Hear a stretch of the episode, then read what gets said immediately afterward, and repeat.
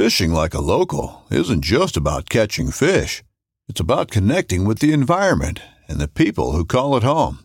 It's about hearing the stories and traditions that have been passed down for generations and sharing unforgettable moments with the people you meet along the way. Fishing like a local is having an experience that stays with you forever. And with FishingBooker, you can experience it too, no matter where you are. Discover your next adventure on FishingBooker.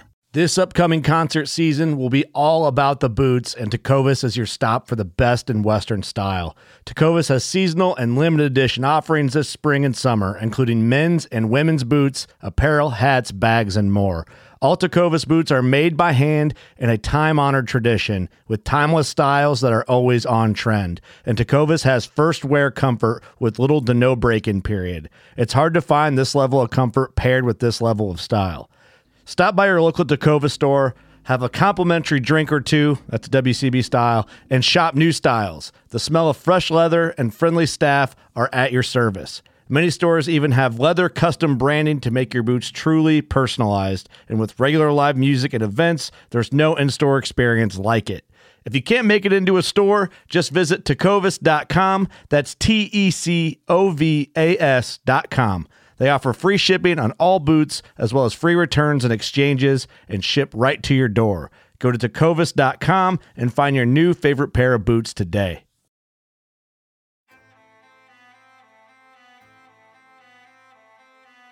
So there's a reason why I started Blood Origins. And that reason is simple. Is that I wanted to convey the truth about hunting. It brings awareness to to non-hunters that it's it's more than just killing animals. How do I start it? Brittany. My name My, is- oh, Does my hair look okay? It's fantastic. My name is Mike Axelrod. Start again. Yeah, I hated it too. Braxton, you said something in the car to me. You said that you were living on borrowed time. Hmm. there's a perception around who hunters are, what we're supposed to be, and a, a feminist that works for a non-profit that is a hunter that has only eaten wild game for the last 20 years is likely not the thing that people think about when it comes to a hunter.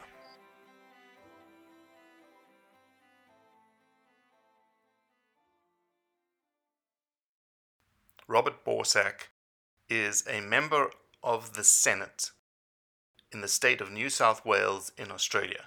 He represents the Shooters, Fishers and Farmers political party and is one of two seats in New South Wales held by that specific political party. I wanted to reach out to Robert because Australia and its hunting culture and the species that it that they chase, it's a very very species diverse country to hunt in. Yet hunting opportunities are limited, especially in the public ground scenario. And so I wanted to get a hold of Robert because he's been in politics for about 11 years, 12 years. He's been a hunter for 30 years. I wanted to understand the grounds and where he sees hunting in New South Wales and where it's going. For someone who's not from Australia, this is a fascinating conversation into the culture of hunting and the culture of a society outside of your bubble that you typically live in wherever you're listening to this around the world. So here's the here's the cool thing about um, obviously number one. I get the the position that we're in at Blood Origins is we get to speak to so many interesting people all around the world, and um, especially people that are, are named very famously, like Robert, like Robbie, right? Um, yeah, good name. Good name, exactly, exactly. But I'll tell you the difference. My only difference is that nobody's ever called me Robert in my life. The only person who calls me Robert is my mother, and she happens to be Australian. Uh, Then she's got to be a good mad person. at me. Yeah. When she's mad at me, exactly, exactly.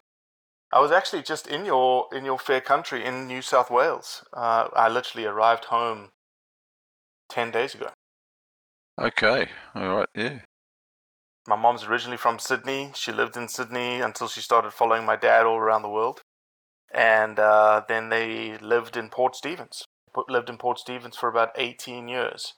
Right. And uh, my dad died uh, almost two years ago. And so we went home finally to scatter his ashes. and she's moved into Sydney, and just to see the family and whatnot. So I was in your backyard. Yeah, yeah, it sounds like it. Um, where in Sydney did you live? Uh, we were in Warriewood. She bought a little complex in Warriewood. Right, right. I, I live in I live in Ashfield, which is sort of about eight or nine k's from the centre of Sydney, from the GPO, as they say, Mm-hmm. and uh, Mhm. very metropolitan, very now inner west uh, of Sydney. Very yuppie. Well, uh, are you a yuppie, Robert Borsak? By definition, I'm not. By definition, I'm not.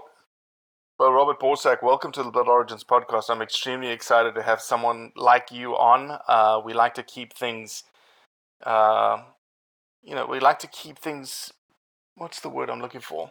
Interesting in terms of our guests and who we bring on. And uh, one, I'm going to do a horrible job introducing you. So why don't you go ahead and introduce yourself? Oh, I might do a horrible job at that too, but I'll give it a go. Um, I suppose you might say that I'm a, I'm a lifetime hunter, although I didn't uh, start that way. Um, what I am these days is a, uh, a politician, although again I didn't start out that way. Um, I started, or I guess I go back even further. I'm the I'm the son of uh, uh, migrants that came to Australia after World War II. Um, lived in Sydney. My father was uh, a victim, a Polish victim of the uh, concentration camps. He survived. So Polish descendants. Yeah, my father's Polish and my mother's Dutch.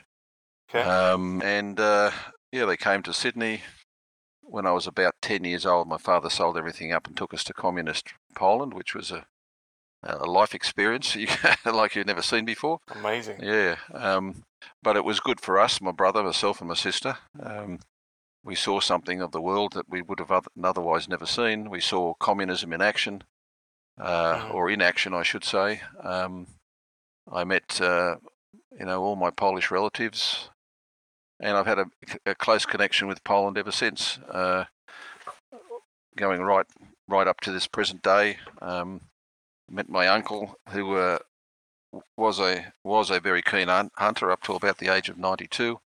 Um, uh, living here in Sydney, um, it's completely different. I was listening to one of your podcasts there.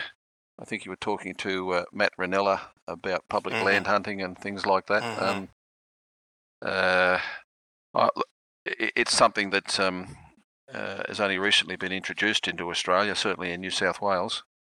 Uh, but I'm sort of getting ahead of myself a bit there. Um, look, I'm an accountant by profession. Uh, I retired in 2002. I'm still a businessman. Um, my political activities really only boil down to uh, being a member, uh, chairman of the Shooters Party, which uh, was incorporated in 1992, and uh, we've evolved to something called the Shooters, Fishers and Farmers Party these days in the New South Wales Parliament, uh, and also in the Victorian Parliament, and also we had someone in most recently in Western Australia. Didn't you just get someone into the actual national parliament from your party? No, Didn't I see that on the news in Australia? Big fella with huge beard. well, he's he's he's actually a shooter, but he's a member of the Labor Party. Uh, Okay, and uh, okay. he's uh, he's he's representing a seat. Uh, uh, you would know probably know where it is up the Hunter Valley, up the Hunter River, Oh, perfect. up yep, there, yep, yep. and uh, it's a seat actually that we will be quite interested in um, come the state election in March next year. And uh, obviously, he's at the federal level, as you say. We're we're very much focused at the state level. We've got hmm two members in the Senate, of which I'm one, uh, and I'm the leader Mhm. of the party. And then we've currently got two members in the lower house, which is the uh, Legislative Assembly.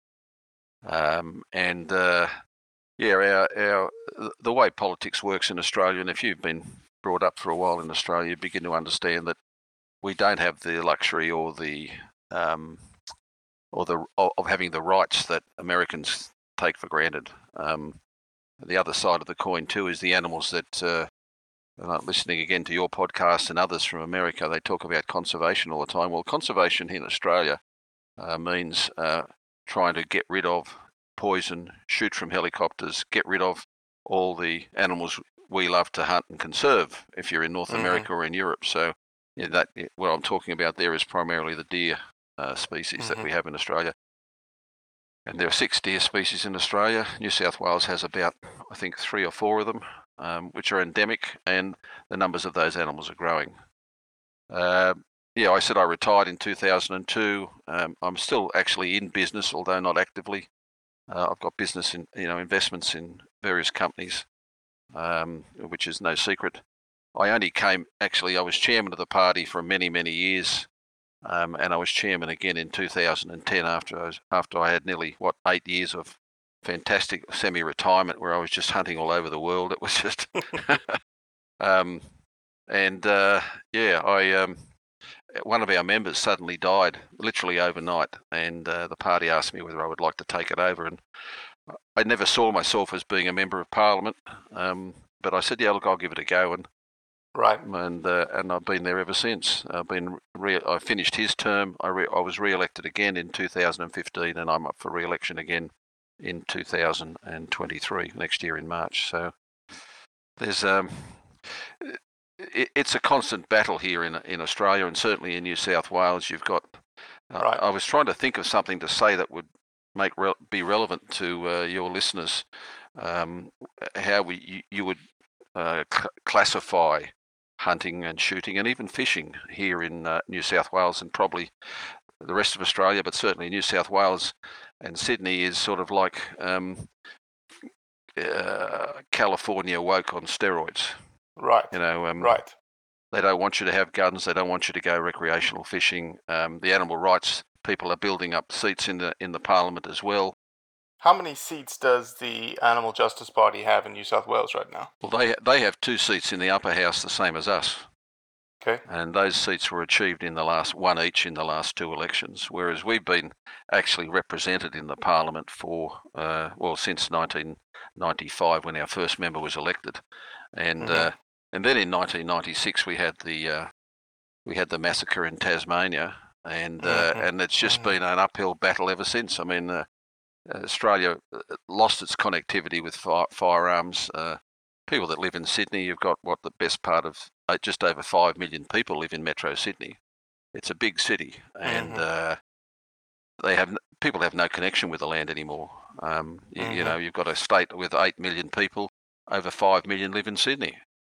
Um, you know, but basically, there's people here that have just never left the left the city to go bush, Right. and so they have no connectivity with it. They just expect it to. Well, that's that seems to be a, a common denominator across the world, right? In terms of the loss of connectivity to nature, to Mother Nature, to yeah. how she works, yes. um, what you get from it, how your body responds, how your neurons fire. All of that is is is is a, is becoming lost on the greater society, unfortunately. yeah, that's right. So, Robert, you've been in politics in New South Wales. Fair statement, ten years, a little bit over ten years in the position that you're in. 11 and a half years, yeah. Yeah, that's right. That's Yeah. about right. in those 11 and a half years do have you seen policy or maybe, maybe policy is the wrong question here have you seen increasing opportunities for hunting in new south wales in those 11 and a half years or we status quo or are we sliding Well, interestingly enough, um, uh, to answer your, give you the quick answer, it's increasing.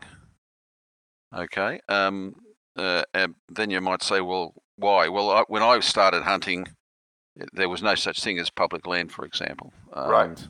right And and it's still in most states of Australia, uh, there is no such thing as public land hunting. There is some public land hunting in Victoria, uh, and some public. which is really like the mecca of public land hunting in australia if you could call it the mecca Well, it's, it's, well, it's- it's got substantial highland public land that you can hunt You, you do, but you're really only limited to one species there, and that's you, you hunt, Correct. hunt sambar deer. That's it. Um, Mhm. Whereas in New South Wales, in uh, after a great battle, and, and I, I must say, um, Robert Brown, uh, one, one of our previous members in Parliament, and had been a long associate of mine, he uh, he uh, and I worked right from the day in 1995 when we had the first election. We had the concept that we wanted to see public land hunting in New South Wales, and we and then and it took until 2002 when the legislation was passed, and it took till 2006 when we finally got our first land hunts in February 2006 start, started. So there's something like um, one and a half million hectares of public land in New South Wales that's available, and it's the basically it's mostly the state forest template. In other words, uh, crown land, state used in theory for and, and in practice, of course, for growing and harvesting timber. And that that those lands are have got all sorts of animals in it. They've got sambar, they've got uh, fallow deer, they've got pigs, they've got foxes, you know, rabbits, wild, you know, feral cats, you name it, it's in there. And every one of those species, those non non native species, are are up for the business in terms of hunting. And uh, mm-hmm. again, it's on the basis that they are pest and invasive species that this, this whole thing gets up because again, you know, the deer animals we would love to have and love to manage um, in in a sustainable way. Um, that's an argument for that we continue to make, and we're not winning that. But um, we're seeing a lot more. Um, there's been a, a, massive growth actually in the number of uh, of deer on private property all over the state, right. Um, mostly fallow deer, and and a lot of property owners and people almost adopting like a, a, a I don't know if you've heard this terminology in America, but it's almost like a quality deer management type approach, right? Understanding what it takes to grow better deer, healthier deer, bigger deer, and very sustainable, selective management of those deer herds. Well, that that actually happens in Tasmania, but the primary concern in New South Wales is just to get rid of them. Um, mm, and we mm, come in, okay. we come in on that. We actually, when we started, what we the organisation we started, which I was chair of, for nearly all, all the time that it existed before the current government destroyed the organisation was the Game Council of New South Wales. And one of the things we did was introduced exactly that the quality deer management approach. And we called it, um, I'm just trying to think, we called it, um, well, we called ourselves conservation hunters for a start. And, right. and I got a bit of a kicking off the media. How can you be a conservation hunter when you kill things? But I, th- yeah. that's when I had to explain to these turkeys that conservation and killing is two different things, uh, mm. and they mm. don't understand that and didn't want to understand it. Um, that was about the time when I, w- I was put on the front pages of the newspapers with my dead elephants and all that sort of stuff. If you Google my name, name up, that's what you'll see, uh, and I'm terrifically proud of it. Good. In fact, I released those pictures into the media a couple of years earlier uh, put them on a couple of big game websites where I wrote some articles. And uh, when I was asked by the Newcastle Herald about them, did I hunt elephant? I said, of course they are. And if you go to this website, you'll see them. And uh, that's that's only two elephants of the of the eight or ten that I've shot in the last thirty years. Um, COVID sort of slowed me up a little bit, but uh, I've still got right, right. I've still got a 406. I've still got a 500. I've got a couple of double rifles.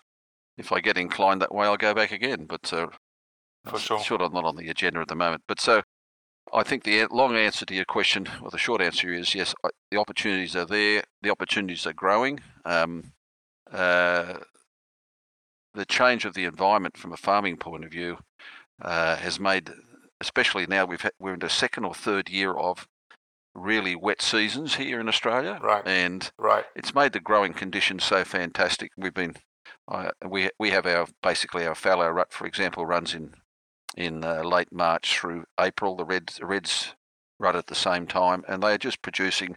These are just wild bush heads producing some beautiful, uh, beautiful heads, and also producing some beautiful meat. Absolutely fantastic meat. I, You know, I I had a uh, we had I had a meal with some friends at the Polish club um, last night actually, and the chef I got him to uh, to bake a, a haunch of uh, fallow only a, a yearling, and that haunch just by itself, with the leg cut off, cut down, was over five kilos, and and uh, an incredible meat. Incre- oh, an absolutely incredible meat. Yeah. So, you know, I, I think we're going all right, but it's a real battle here, not just on that front, but it's also a battle for us to retain our our right, or or the, as they say, it's only a privilege to have the firearms that we need to, to continue doing what we're doing. And um, Robert, the how about you know there's several rabbit holes that I'd like to d- dive down, and the first one would be perceptions. Do you think in when you talk about hunting, you talk about, as you say, conservation hunting, are you still good, getting pushed up against the barrier of and I know the colloquialisms for Australians, and I'll say them, and then I'll I'll couch it for the American audience.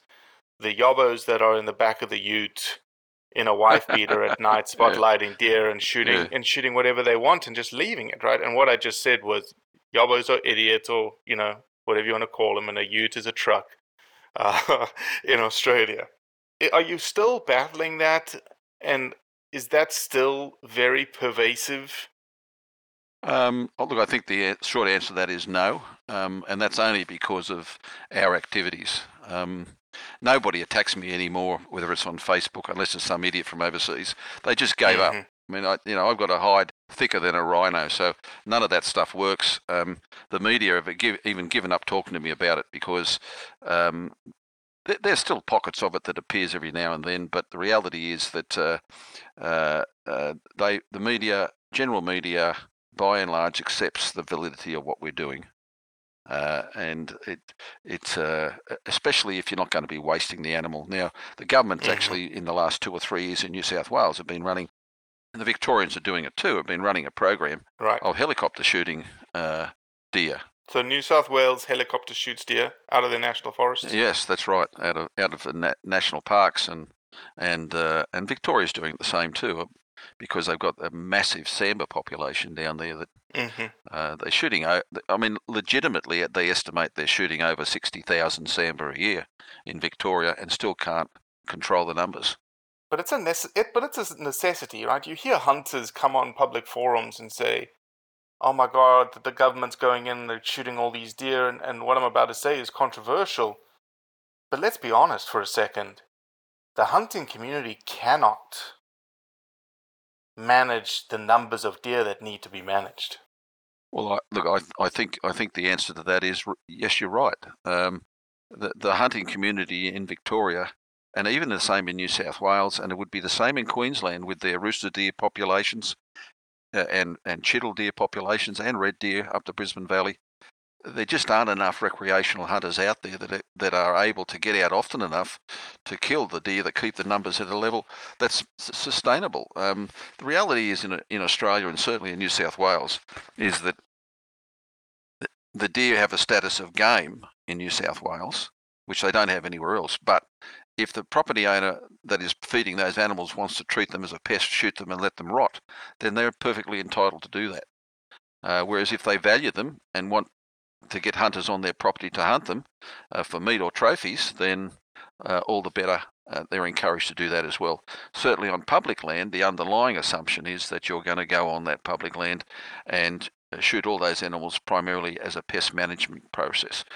But the Game Council or the or the hunting, DPI hunting as they call it now, encourages ethical hunting, encourages the the use of those animals none of it to be wasted. And if you look at any of the any of the Facebook pages that are up there for those communities, um, it's full of really, really good stuff. I mean, people are getting out there, getting opportunities to hunt that I never had when I was a youngster, uh, and uh, and and and kill these animals and eat them, kill them for trophies, uh, and you know utilize them uh, you know all the things that are necessary. So I think our future is pretty bright um, as long as we can keep that keep that sort of situation rolling. But keep in mind that that's all being done under the guard of the Shooters, Fishers, and Farmers Party because um, there there's no political party other than ours in in Australia that defends shooting, defends hunting, whether that hunting's with a firearm or with a bow, it doesn't really matter. Um, you know, we've seen situations in New South Wales as, as early as late as sorry 2018 when they actually the, the state government at that time tried to actually shut down all, basically all of the saltwater recreational fishing on the coast, including the Sydney Harbour. Um, and we campaigned. That's insane. Well, like how does how does the fishing community or just general public go? That's insane. Well, uh, they do. And just stand up and say that is not appropriate. Like the whole Victorian freaking Animal Welfare Act coming after ag and all fishing. The, everyone should have been like, "What is this?" Well, I, I, agree with you. It's, it's I mean, they, they, they're just. I don't know. They're just so lazy. But look, I mean, again, we've we've taken the political uh, stick to the government uh, in New South Wales at that time. We campaigned against it, and uh, and because I suppose because of the proximity to it in August 18, election coming up in March 19, they didn't want to, they didn't pursue it because it would be electorally too too difficult for them. But it was mm-hmm. an exercise in virtue signalling to the um, to the elites, whether they're right wing or left wing. You know, people who well, we don't want those dirty fishers coming anywhere near our our ramps where we're going to park our big boats. You know, or we won't let you Mm, fit. okay, you know, that, it's all that sort of uh, all that sort of nonsense. And look, the reality is, fishers. But this, these are the same people that have, and this is, I think, the beautiful. You know, one of the pluses of of Australia, and especially a place like Sydney, that people may not know.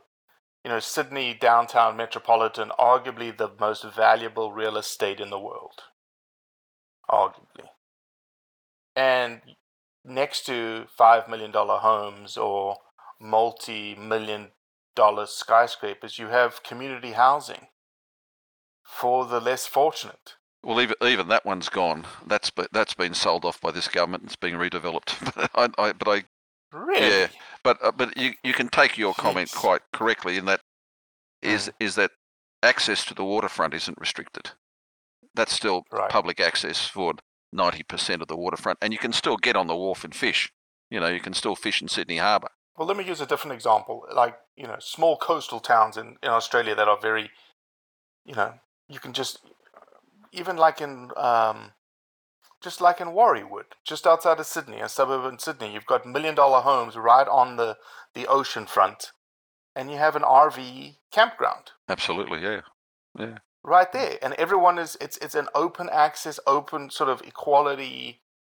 This is our resource, and everybody has access to it. Not a verse. There's no class system in terms of access, as you say. Yeah, that's right. But you know that doesn't stop them saying that. Well, you know we don't we, we don't really want your smelly uh, dead fish heads on our wharf. Um, and you know, uh, and, and keep in mind the only reason there was two reasons why they stopped. First of all, uh, we activated a fishing community that's estimated to be up to nine hundred thousand people that fish recreationally in New South Wales at least once or twice a year. So it, it's very d- What's the population of New South Wales? uh, about 8.2 million. Okay, and and you've got five point, just over five million living in Sydney, Greater Metro Sydney. So um, so the, the, they don't have any issues with with just shutting things down if it suits them. I mean, uh, on a slightly related but unrelated area, um, in 2015-16, the state government simply overnight decided they were going to shut down greyhound racing. They just said, oh, "All you people are despicable. You know, you, you know, you Mm. live bait." Um, and that's very, very, very working class to take your example, right? And they just said, Mhm. uh, the the premier then, Michael Baird, said, "Well, um, he just got on Facebook one day and announced, I'm shutting greyhound racing down in 12 months. Goodbye, piss off." Oh, are you? Mhm. Well, you when were you governed to? When were you? Sorry, when were you elected to rule us? You were gov- You were elected to govern us, not rule us.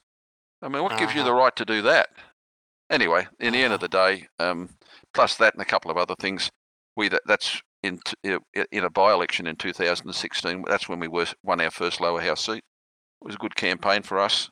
Stupid politics from their point of view, but they don't lose. They don't learn anything because they're very arrogant. So um, Mm. anyway, I won't go too deeply th- down that rabbit hole, as you say. One one thing that you you you mentioned and, and you sort of glossed over, but I want to. It's one of the other things that I wanted to talk through with you. And there's a lot of sensitivity to this in Australia specifically, which is you talked about in New South Wales, your deer species are classified as game, and in other in other states in Australia, they're classified as pests and nuisance species. For the general public that is not Australian, explain that number one, and then sort of maybe we can get into the whole difference between the two and what we what we are aiming for at the end of the day. Well, yeah, that's you've you've picked on a very interesting um, thing, and I might just start in a in a slightly different spot and work my way to it. I I- in 1982 I was a foundation member of Safari Club in Australia. Uh, we set up a chapter, with me and about four other guys, four or five other guys. They're all dead, and I'm still going. So that's oh, no, sorry, one of them's still going, although he's he's retired and given up hunting. But um, and after a while, I became president of the local chapter, and uh, and I look, I'm a life member, uh, obviously to this day. But the the one of the things we used to argue with them about was, well, you know, they used to say to us, "Well, look, we're doing all these good things for for, for hunting, and we're doing all these good things for gun rights and everything." And and our retort to that was, and because they were looking for more of our money, we used to in the, yeah, right, exactly. you know, that's what it always gets down to. And mm-hmm. we used to have some fantastic fundraisers, you know, uh, and they used to have all these rules, and you had to send them so much money, and we just basically refused to send it. And anyway, cut a long story short, I ended up having a couple of meetings with a couple of these characters in uh, in Hollywood there somewhere. I can't even remember when, back in the nineties, and I said, "You you don't really understand, do you? You, you don't understand that everything you like to do." Eh, you know, first of all, your your money that you spend on gun rights in America doesn't doesn't affect us in any way, shape, or form. I mean, you have to right. understand we have no rights in Australia. Number one, we have no mm-hmm. constitution other than that was which was an, basically an administrative document passed by the Parliament in London, you know, 200 years ago, mm-hmm. whatever it was. Um, so so. And the and the other thing is you have to understand every animal that you love uh, that you call conservation is a pest in Australia. Okay, because the native animals in Australia are kangaroos and wallabies and echidnas and all those sorts of things.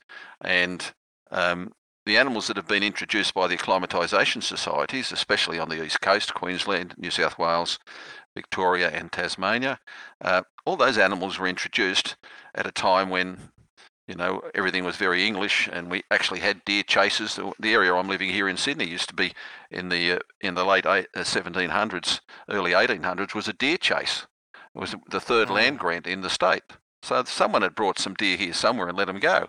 So we fa- fast track to where we are now, 200 over 200 years later, and we have these animals because we've so, done so much in conversion of the landscape to agriculture. It's made it absolutely so favourable for the species that were introduced up to 200, 220, 30 years ago. They are now overrunning the place in many areas, and that's what you were alluding to before, and that's what we were talking about with about the sambar. So I'm, I'm, I'm losing I'm losing track of what I was trying to say. So yes, no. so so yeah, I think I've got it again. uh, uh, so I was trying to say to them, well, look, you know, it's no use us sending you all our money. We need to keep every penny that we've got here to try and, first of all, keep our guns because we've got to fight against uh, a government that wants to take them off us. And, mm-hmm. and secondly, both state and federal. And secondly, all the animals that you love, we love too. But the trouble is, they're all being treated as pests here and right. and and they'll either poison them, they'll shoot them, they'll trap them, you name it, they'll do it because to them it's more important to conserve the kangaroos and the wallabies and all Correct. the other things. And I I get that. That makes sense entirely yep. uh, because they're unique fauna, unique landscape, etc., etc., etc. So does that does that come close to?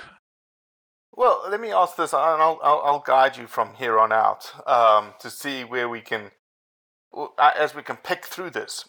So you mentioned in New South Wales. So let's just answer a couple of questions. In New South Wales, is is deer classified as a game species, or is it across the board deer classified as a pest, invasive nuisance species?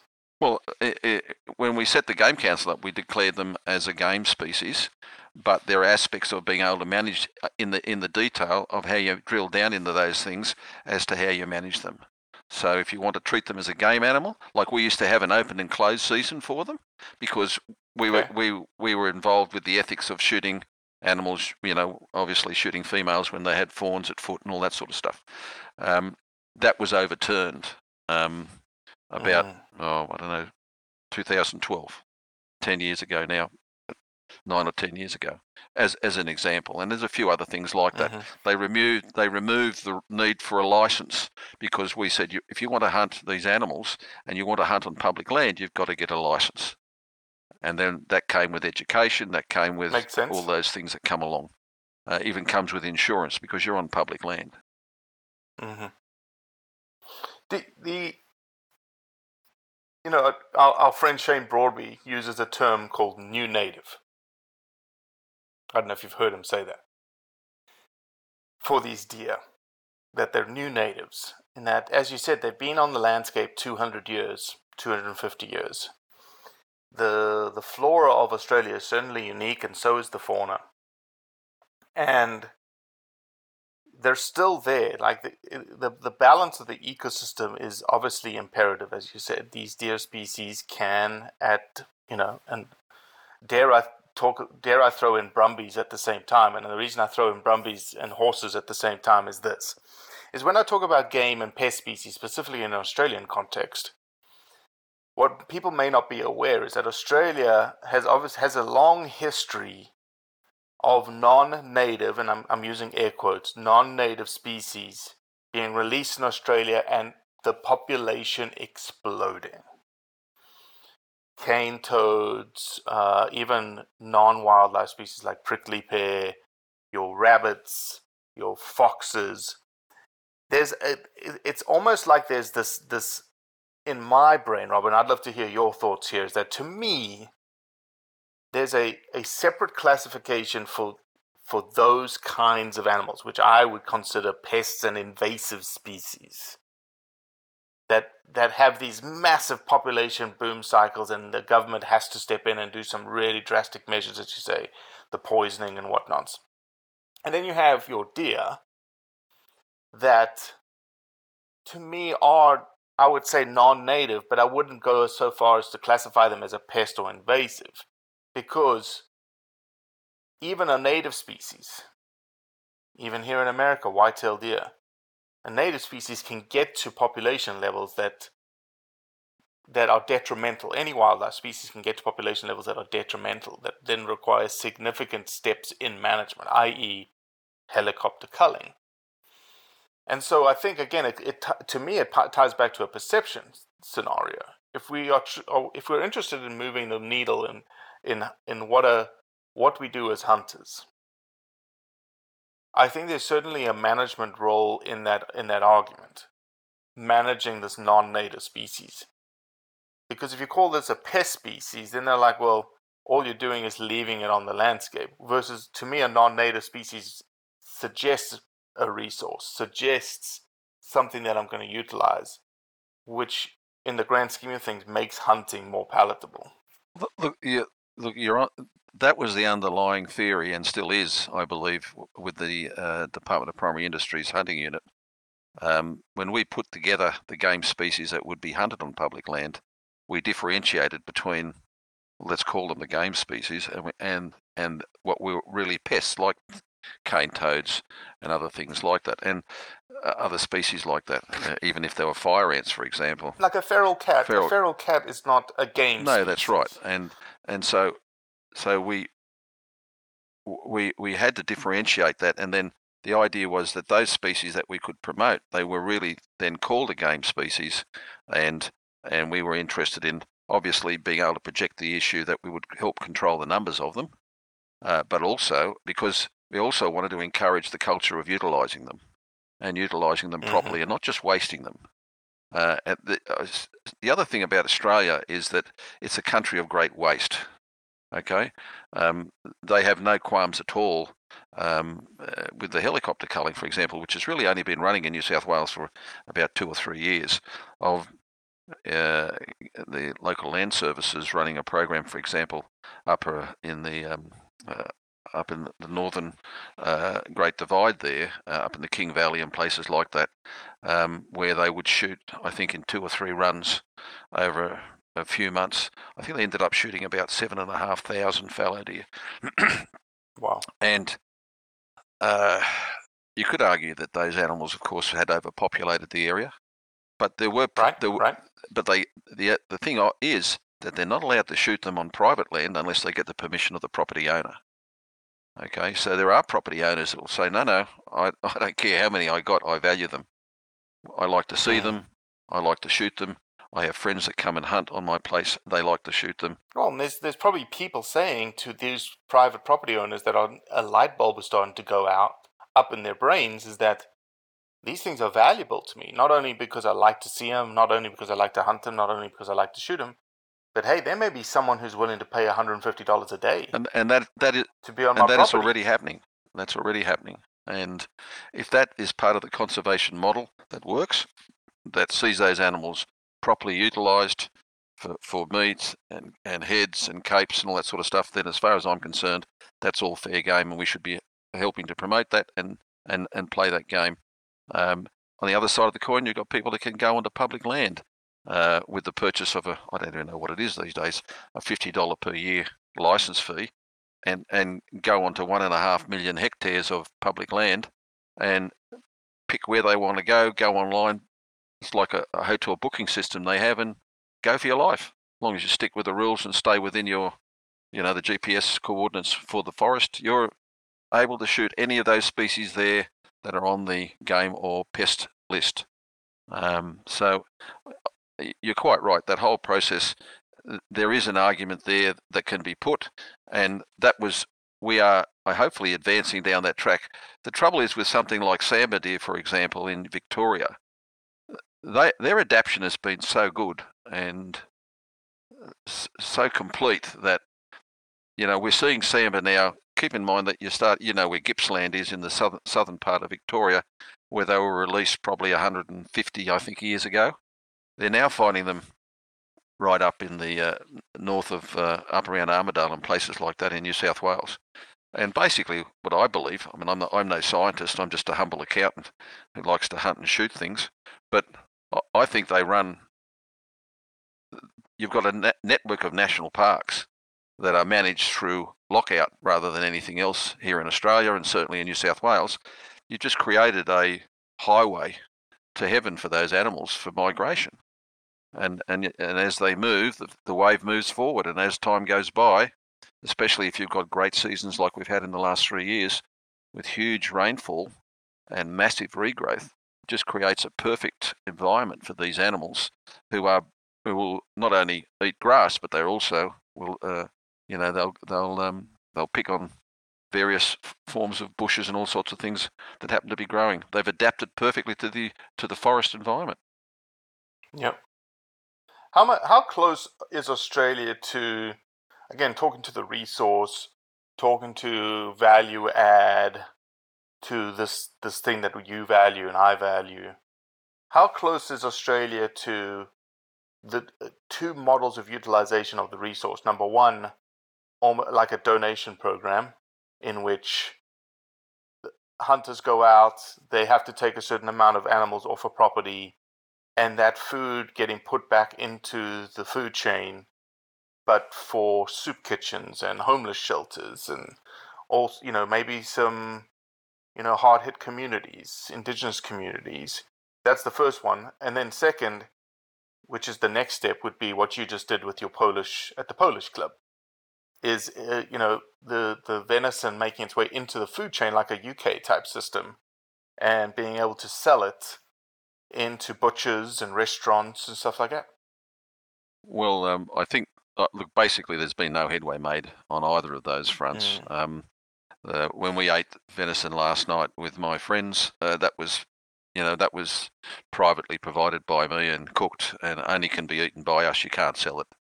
Um, right. Uh, Hunters for the Hungry is a is a program that our Safari Club branch was pushing, or chapter was pushing. Um, my club currently pushes it, um, but you cannot get government in New South Wales to bite on it um, unless it's got a abattoir stamp on it. They think it's unclean.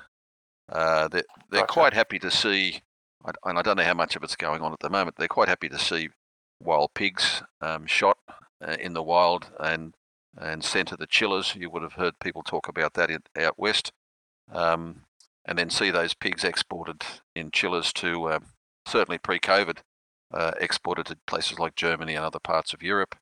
Uh, they would do the same occasionally with deer carcasses, well shot deer carcasses.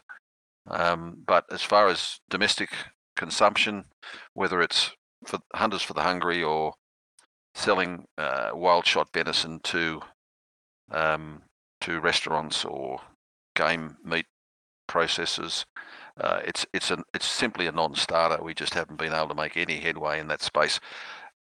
I believe if we could get it going, and certainly the model is there because um, commercial kangaroo shooting is a big business in the bush in New South Wales and other parts of Australia. Uh, so the culture's there. It's able to be done. The um, uh, what is I suppose the processes are there, but uh, getting them to take that next step from shooting big old men kangaroos uh, for the chiller, uh, and then going to to deer uh, for human consumption rather than animal animal or uh, pet consumption uh, is a completely different story. And we just, as I say, we haven't made any headway really at all with that. It's interesting. You do have the system in place, though, that you just mentioned. The kangaroo industry, both in the the leather and the meat side is established. And uh, absolutely, the precedents there, uh, and those wild shot kangaroos find their way onto the plate in Parliament House.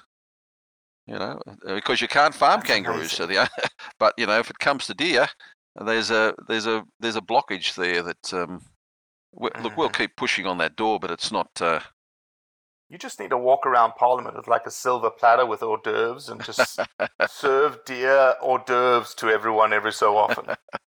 well, it, it- the rules. Well, I won't go into that, but the rules the rules about bringing um, meat into the place is, you know, it's got to be certified to being killed in a abattoir or whatever it happens to be. I don't know. It's got to have certain certificates on it. I don't. I, it's all too complicated for me. I'm just a I'm just a humble uh, politician. Well, they could do the same thing as, as kangaroos. These sharpshooters are shooting kangaroos in the head. Um, do the same thing with deer. Yeah, yeah, I agree, 100. percent Um, There's a there's a I don't know if you've heard of them, but there's a, a guy out of uh, the guy out of Hawaii. Uh, his his company's name is Maui Nui, and he's been the first person to get a USDA FDA Food and Drug Administration certified wild venison that he can commercially sell in the US, and it's axis deer in on in on the Hawaiian Islands. And he's got this process in place and it's very onerous but it's taken him you know probably five to eight years to get it set up. But they've got a mobile processing unit Mm, on site that they go they take wherever they go and shoot. And they do it at night they do it with suppressors they do it in every which way to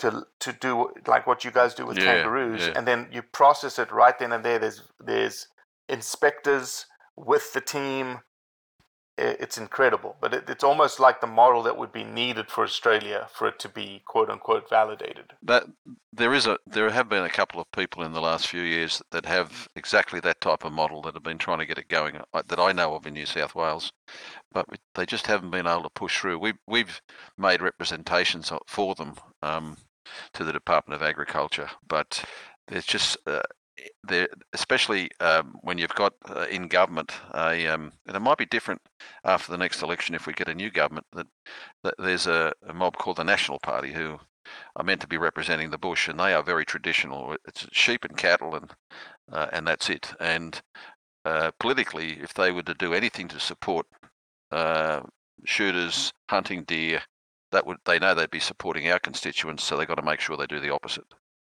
Uh, that's really what it gets down to, and that's why we saw uh, uh, John Barilaro, then leader of the National Party, he's since left Parliament uh, last year, but he he provided an initial injection of just over $10 million to the local land services to fund uh, helicopter shooting programs because by doing that, um, he was uh, satisfying, I suppose, a certain constituency within the National Party, but also satisfying the fact that uh, if the deer are dead on the ground, then Shooters Party supporters won't get them.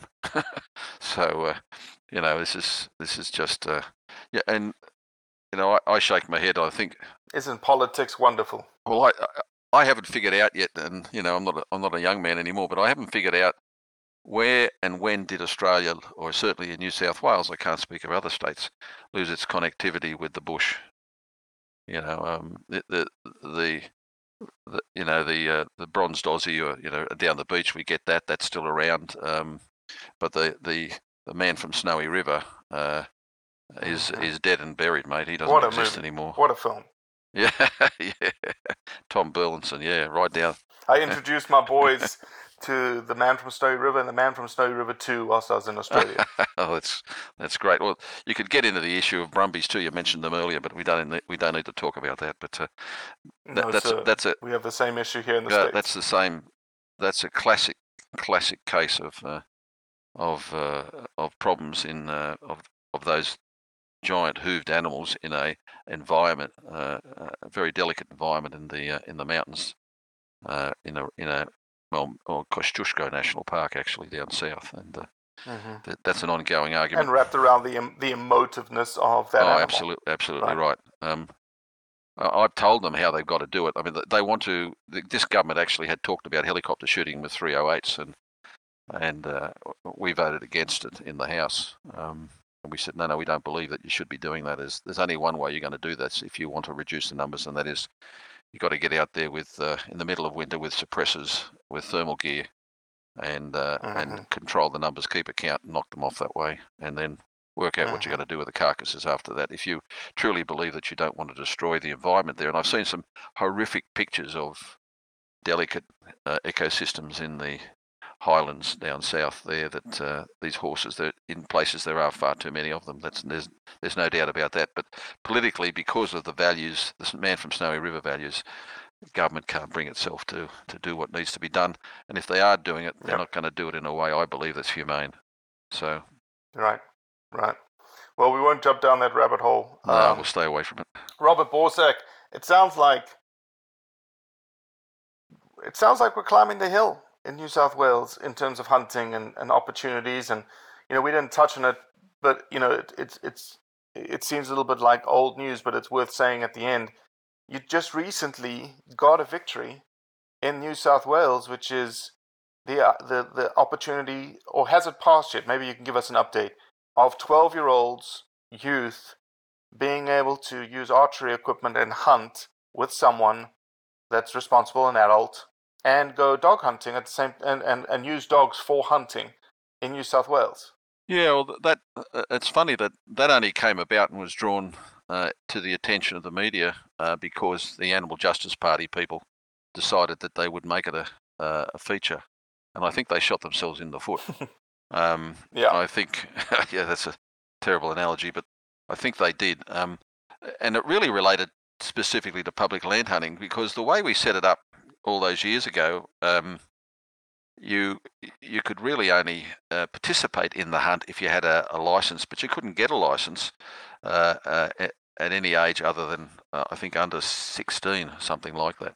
So you give, and what we didn't realise at the time when we did all that stuff is that uh, whole families go out and do this, and Mhm. and it could be deemed to be participating in the hunt if you actually walked alongside your father or your brother or something like that, and and uh, a- and you know handle the firearm because at the age of 12 you can have a minor's permit to shoot, but you couldn't get an R license. So it's a logical change to to simply allow that to be to be done, and then uh, that that in turn was misinterpreted completely and and lied, and in the end of the day they they made fools of themselves. I mean they were running around, for example, and saying that uh, toddlers were going to have access to bows to to to kill animals. You know how terrible that is. Well, I mean my granddaughter's a toddler. She's three years old. She couldn't even pick one up, let alone pull one and draw one, let alone Right. know what she's doing. Right. So the whole thing is is is silly nonsense, of course. And um, so we, and that that's a regulation review. So